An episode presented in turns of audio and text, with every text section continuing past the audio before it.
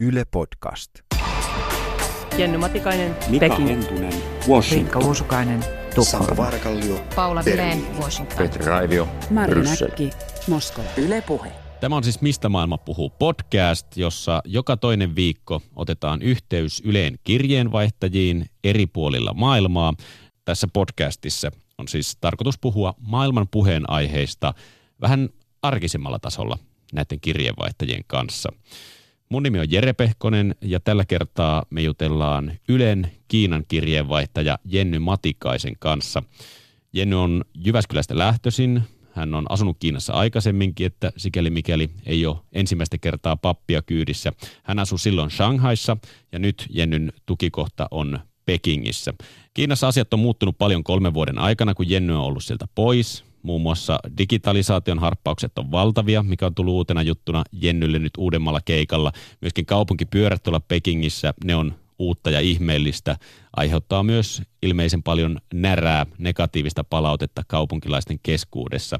Ja totta kai me käytiin Jennyn kanssa myös Kiinan politiikkaa läpi. Kiinassa on kohta puoluekokous, se on tietenkin iso juttu, ja siellä puhutaan myöskin Pohjois-Koreasta, kuten meillä täällä Suomessakin, mutta varsin erilaisin painoin kuin meillä täällä Suomessa. Mutta päästetään Jenny itse ääneen. Pekingistä Jenny Matikainen. Moi Jenny. Hei San, Ja vaikka, terveisiä Pekingin illassa. vaikka no, tässä nyt Kiinasta puhutaan digitalisaation edelläkävijänä ja täällä po- länsimaissa kovasti yritetään ottaa mallia esimerkiksi sosiaalisen median käytöstä ja sen laajuudesta, mitä Kiinassa tehdään, niin siltikään ei tuollaiset internetyhteydet toimi siihen malliin, että voitaisiin tehdä paremmalla äänenlaadulla. Sen vuoksi tehdään tämä puhelimitse, joten pahoittelut siitä, mikäli välillä korvaa särkeä ja tässä sen häiritä.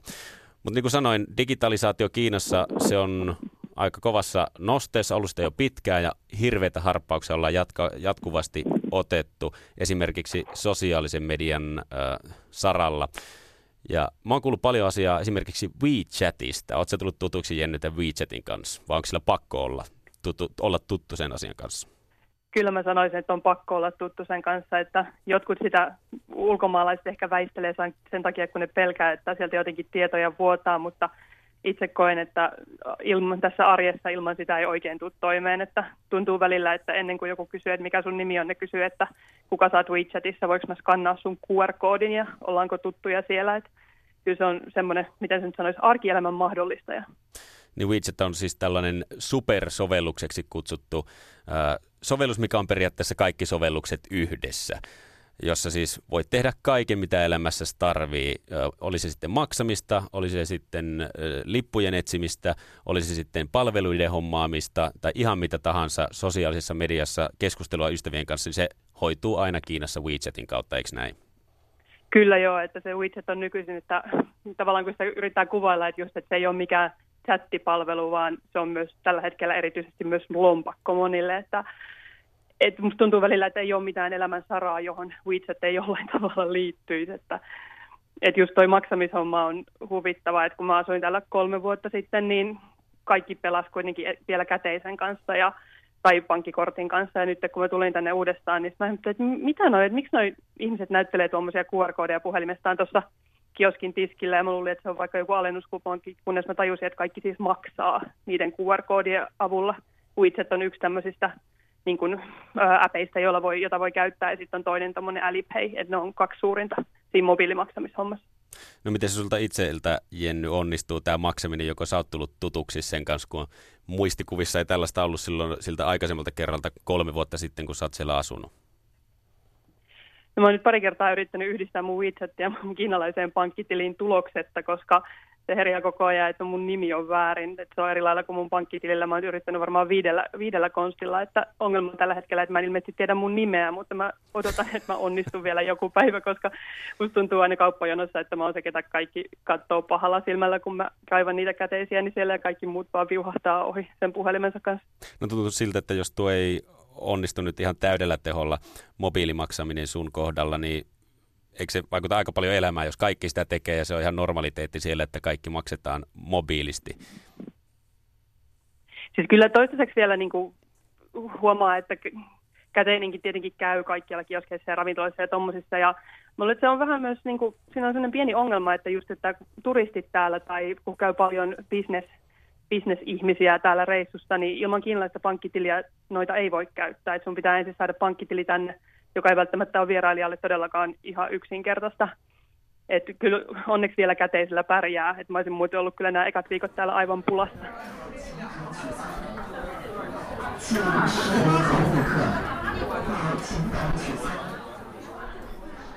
No onko jotain semmoisia tarvikkeita esimerkiksi, missä ne on vaan yksinkertaisesti pakko olla tuo mobiilimaksaminen. Ilman sitä ei käy käteinen eikä mikään muukaan kortit sun muut. Et joihinkin asioihin vaan yksinkertaisesti se pitää olla, muuten ne jää käyttämättä. No on siis jo esimerkiksi nuo kaupunkipyörät, jotka on täällä kanssa parissa vuodessa ottanut ihan hirvittävän suuren harppauksen eteenpäin, että niihin mä en ole nyt vielä päässyt käsiksi, koska mulla ei ole sitä mun WeChat tai Alipeitä. Onneksi on kuitenkin oma pyörä, mutta että olisi ihan todella käteviä, koska täällä tosiaan on sellaiset kaupunkipyörät, joilla ei ole niin tiettyjä telineitä jossakin paikassa, vaan ne voi jättää ihan minne vaan ja ne voi myös ottaa, minne, ottaa mistä vaan. Ja siis niitä on täällä ihan todella kauheasti. Siitä on tullut jo vähän ongelma, kun niitä pyöriä on ihan joka paikassa. Oliko niitä siellä, sil, oliko niitä siellä silloin jo aikaisemmalla kerralla, kun sä oot ollut siellä kolme vuotta sitten? Kolme vuotta sitten mä en muista, että niitä olisi ollut. Että se on tullut se suuri, suuri muutos on tapahtunut tässä välissä. Nyt en uskalla lähteä vuotta heittämään, mutta olisiko vuoden parin takaa, kun ensimmäinen toimija tuli ja sitten se tavallaan siitä räjähdysmäisesti nou, lähti et, niin kuin, laajenemaan niin kuin Kiinassa usein käy. Ja nyt tosiaan ollaan päästy vaiheeseen, jossa, jossa tavallaan puhutaan, että onko se pyörät pelkästään hyvä asia.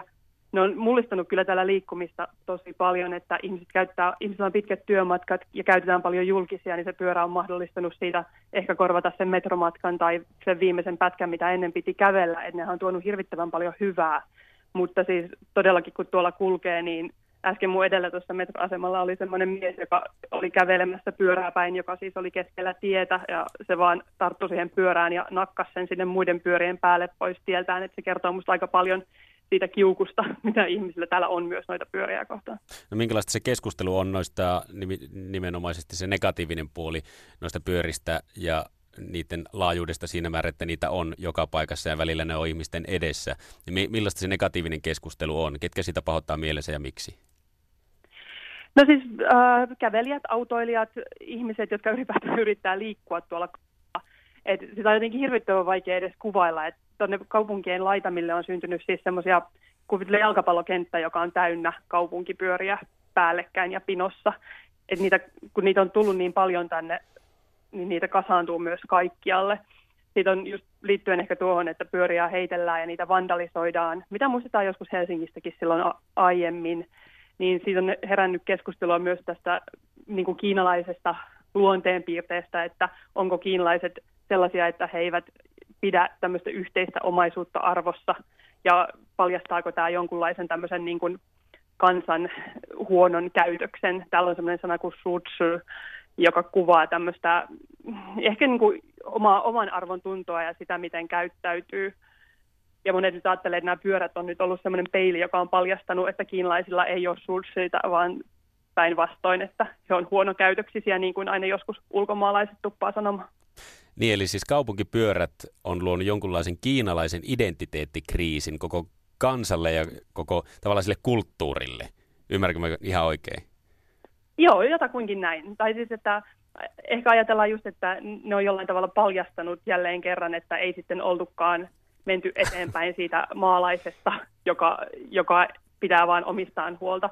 Ja siinä on vähän semmoistakin keskustelua, että, että Kiinassa tämmöisellä yhteisellä ei ole välttämättä hirveän hyvä kaiku liittyen niihin vuosiin, jolloin kaikki piti jakaa ja mikään ei saanut olla yksityistä tai omaa. Ja siinä mielessä siitä on myös puhuttu, että ehkä tämä on tehnyt sen, että ihmiset ei sitä yhteistä omaisuutta sitten arvosta niin paljon. Mutta siis nämä on vain keskusteluja ja paljon on myös ihmisiä, jotka on toista mieltä ja ne pyörät on, musta tuntuu, että tosiaan kuitenkin kun ajattelee, että tässä kaupungissa on kamalasti saasteita, niin onhan ne kuitenkin sitten auttanut myös paljon siinä.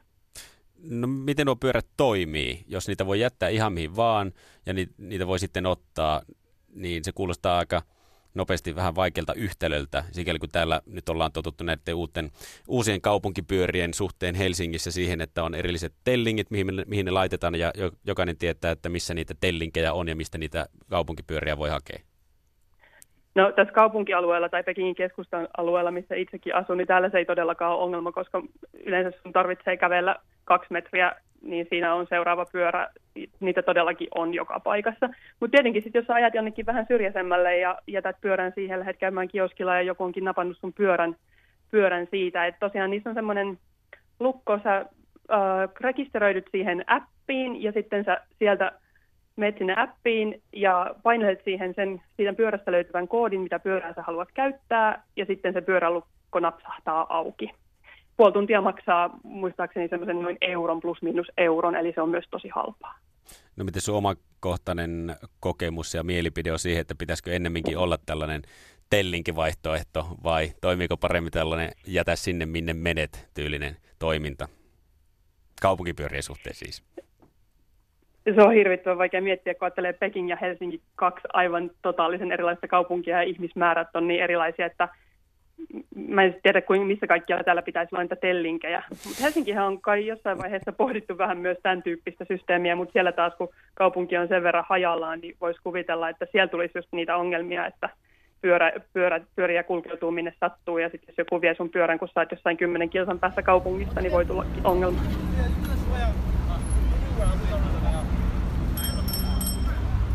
No Kiina on ollut paljon tapetilla Pohjois-Korean vuoksi, jos mennään poliittisiin kysymyksiin ja mistä Kiinassa puhutaan.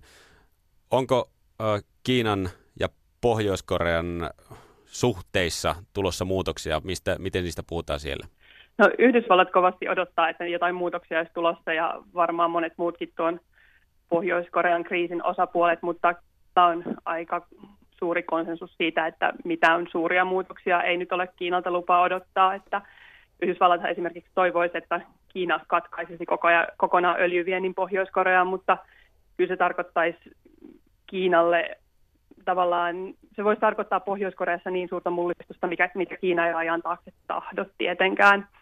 Toinen syy, miksi nyt tässä syksyn aikana ei sitä vähäkään ehkä odoteta, on se, että täällä on tuossa vajaan kuukauden päästä puoluekokous, joka järjestetään aina viiden vuoden välein ja se on Kiinan tämmöinen kaikkein tärkein poliittinen kokous, jossa valitaan siis Kiinan ylin ja ydinjohto. Tällä kertaa tarkoitus olisi, tai siis sanotaan, että tällä kertaa kaikki odottaa, että presidentti Xi Jinping valitaan toiselle kaudelle presidentiksi ja puoluejohtoon. No ihan mielenkiintoista se, että miten siellä mihin malliin esimerkiksi kansalaiset puhuu Pohjois-Koreasta, koska meillä täällä ollaan totuttu, että se on aina se ikuinen uhka kaikelle ja näistä viimeaikaista ohjuskokeistakin puhutaan hyvin pelottavaan sävyyn, niin Kiinassa varmaan se, se sävy keskusteluissa, kun Pohjois-Koreasta puhutaan, niin on, tai tuntuisi ainakin, että se on vähän erilainen kuin mihin meillä Suomessa ollaan totuttu. Sanotaan nyt näin, että ylipäätään tuosta asiasta puhutaan täällä paljon vähemmän, mitä siitä puhutaan, puhutaan Euroopassa tai Amerikassa niinä päivinä, kun nyt on ollut näitä ohjuskokeita tai se kuudes ydinkoe, niin ei täällä lehdissä näkynyt mitään. Täällä hehkutettiin täällä käynnissä olevaa BRICS-maiden kehittyvien talouksien maiden kokousta, että Kiinassa kyllä, kuten hyvin tiedetään, niin lehdissä toimii niin, että niissä lehdissä kerrotaan sitä, mitä puolue haluaa, että niissä kerrotaan, ja tuo ei semmoinen aihe ole, jota sinne halutaan laittaa. No tuo puoluekokous nyt on toinen mielenkiintoinen asia, mitä Kiinassa tapahtuu tällä hetkellä lähitulevaisuudessa. Minkälainen virinä turuilla, toreilla, kadulla on tuon puoluekokouksen aikaan? Monet sanoivat, että kiinalaisia ei voisi vähempää kiinnostaa, mikä varmasti tavallaan on totta, koska miksipä kiinnostua puoluekokouksesta, johon itse ei, jonka tulokseen itse ei voi vaikuttaa. Ehkä se, mikä ihmisiä tuntuu, jos niitä joku, joku siinä kiinnostaa, on se, että esimerkiksi internet toimii vähän huonommin tai tai että jossain vaiheessa tuolla katuja tyhjennetään. Luultavasti sää on hyvä kuitenkin puoluekokouksen aikaa ja se, se varmasti ihmisiä kiinnostaa. että siinä määrin suomalaiset kiinalaiset on hyvin samanlaisia toistensa kanssa. Aina sää kiinnostaa kuitenkin, oli tapahtumassa mitä hyvää. Kyllä. Mutta se puoluekokous, se on tavallaan, se on jotenkin todella omituinen asia ehkä näin suomalaisen edes ymmärtää, koska tavallaan, että maa, maailman toisiksi suurin talous valitsee johtoaan pime- pimeässä. Kukaan ei tiedä, mitä oikeasti tapahtuu. Ja tällä hetkellä sovitaan kaikki, ketkä siellä nostetaan puolueen johtopaikoille. Ja se kokous tarkoittaa vain sitä, että ne tullaan sitten julistamaan kaikelle kansalle. Tällä hetkellä siis varmasti tapahtuu tuolla verhojen takana vaikka mitä, mutta kaikki voi vain arvailla. No onko kansa, tai uskaltaako ja niin kiinnostaako heitä edes kommentoida tätä puoluekokouksesta tapahtumana, että se johtaja valitaan tavallaan kabinetin pimeydessä. Et uskalletaanko siihen kiinnittää huomiota siinä määrin, että sitä uskaltaisi arvostella ihan normaali toppahousu kadun varressa?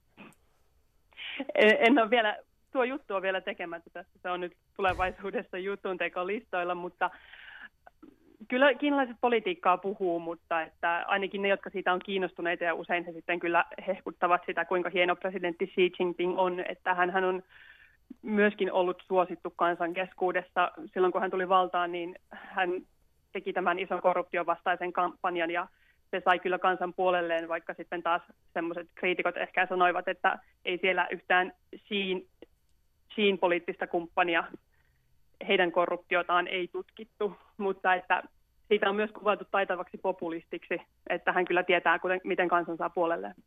No millainen tyyppi sun silmissä Xi Jinping on? Miksi hän on niin suosittu tällä hetkellä? Itse asiassa Xi Jinping kerran oli jopa mun silmieni edessä, kun näin hänet silloin, kun hän oli valtiovierailulla Helsingissä.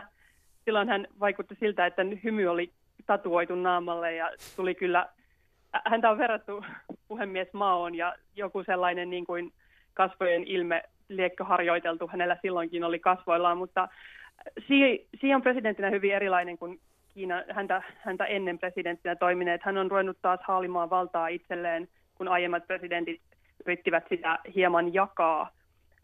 Siitä on just sanottu, että hän pyrkiikö hän nyt maoksi maon paikalle ja juuri, tai siis uudeksi maoksi. Ja tämä puoluekokous nyt tulee paljastamaan sen, mihin suuntaan tässä lähdetään. Ja sen takia se onkin mielenkiintoinen, että se mitä voidaan seurata, että kuinka paljon mm, omia omia tavallaan poliittisia kumppaneitaan siisaa sinne johtopaikalle ja se on politiikassa Kiinassa myös jännä, että sitä pitää lukea vähän rivien välistä, että yksi asia, mitä seurataan, niin saako esimerkiksi Xi nimeään tuonne puolueohjelmaan, ja siitä voidaan sitten päätellä, kuinka hyvin hän on vakiinnuttanut valtaansa. Jenny, miten sun oma suhtautuminen tuohon puoluekokoukseen, miten sä itse sitä seuraat? Tietysti varmasti noin uutisissa saadaan sun ääntä kuulla, sen, sen suhteen, mutta miten se sua työllistää? Uutisia, uutisia varmasti pitää tehdä. Se on hyvä kysymys miettiä, että välillä tuntuu Suomesta, kun katsoo, että Kiinan politiikka tuntuu kaukaiselta asialta, mutta että kyllä kun ajatellaan, että mikä vaikutus Kiinalla on myös meihin ja Eurooppaan ja koko maailmaan, niin yrittää miettiä, että kuinka noita asioita nyt saisi sitten, kun Kiinan politiikka on vaikeasti selitettävää, en voi sanoa, että itsekään siitä todellakaan vieläkään tajuan kuin murto-osan, että kuinka sen voisi sitten suomalaisille, suomalaiselle yleisölle jotenkin avata, että siitä saisi käsityksen siitä, mitä se oikeasti merkitsee myös meille. No miten tällainen johtamistapa ja tämä valinta ylipäätään, niin miten se sun mielestä oikein sopii tuommoisen ultramodernin digi- digitalisaation keihänkärkenä kulkevan johtavan mahtimaan sen kansan ja sen tavallaan kehityksen, mitä sillä koko, koko ajan ollaan tekemässä jatkuvasti, niin sen kanssa yksin. Että edelleen valitaan johtaja tällä tapaa. No onhan siinä ihan selvä ristiriita ja se tuntuu välillä täysin absurdilta, mutta se on jotenkin Pekingissä tai Shanghaissa, jos asuu, niin täällä kyllä helposti unohtaa edes asuvansa kommunismissa. Se on kaikki on, kaikki on tavallaan kuitenkin arjessa hyvin samalla lailla kuin olisi missä tahansa muussa suurkaupungissa, mutta kyllä tuota pidetään presidentti Xi Jinpingin yhtenä poliittisena haasteena, että kuinka hän tulee jatkossa ratkaisemaan juuri tämän, että toisaalta hänen halunsa pitää narut käsissään ja rakentaa tämmöistä vanhahtavaa henkilökulttia ja toisaalta kun maa menee koko ajan hurjaa vauhtia eteenpäin ja muuttuu, ihmiset viestii yhä enemmän ja kuinka sitten pitää tämmöinen suljettu, suljettu internet esimerkiksi enää sitten näinä päivinä. No siinä vaiheessa, kun Jenny Matikainen palaa Kiinasta Suomeen, niin mitä sä toisit Kiinasta siitä kulttuurista ja ihmisistä ehkä tänne Suomeen, jos saisit jonkun yhden asian tuoda? Hmm. ihmisistä. Mä menisin tietenkin ensin nyt sanoa, kun ollaan tässä juteltu, niin että tuo mobiilimaksamisen, koska se on niin äärimmäisen kätevää, mutta ehkä voisi sanoa tuohon liittyen sen, että ihmisten tämmöisen nopean kyvyn ottaa omakseen tämmöisiä uusia asioita. Mua nauratti kesällä, kun mä vihdoin ja viimein asensin tämmöisen suomalaisen mobiilimaksamissovelluksen ja tajusin, kuinka kamalan kätevä se on.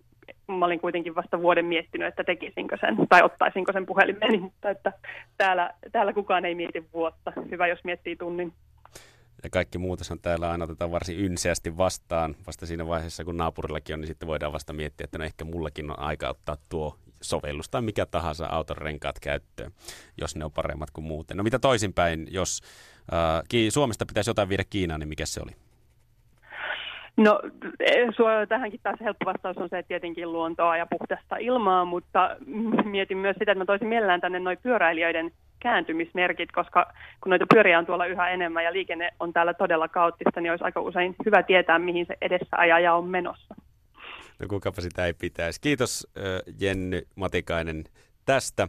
Tämä oli siis mitä, Mistä maailma puhuu ohjelma. Kahden viikon kuluttua ollaan näissä toiminnoissa taas. Silloin puhutaan Tukholman kirjeenvaihtaja Riikka Uosukaisen kanssa. Kiitos Jenny Matikainen vielä kerran. Yle Puhe.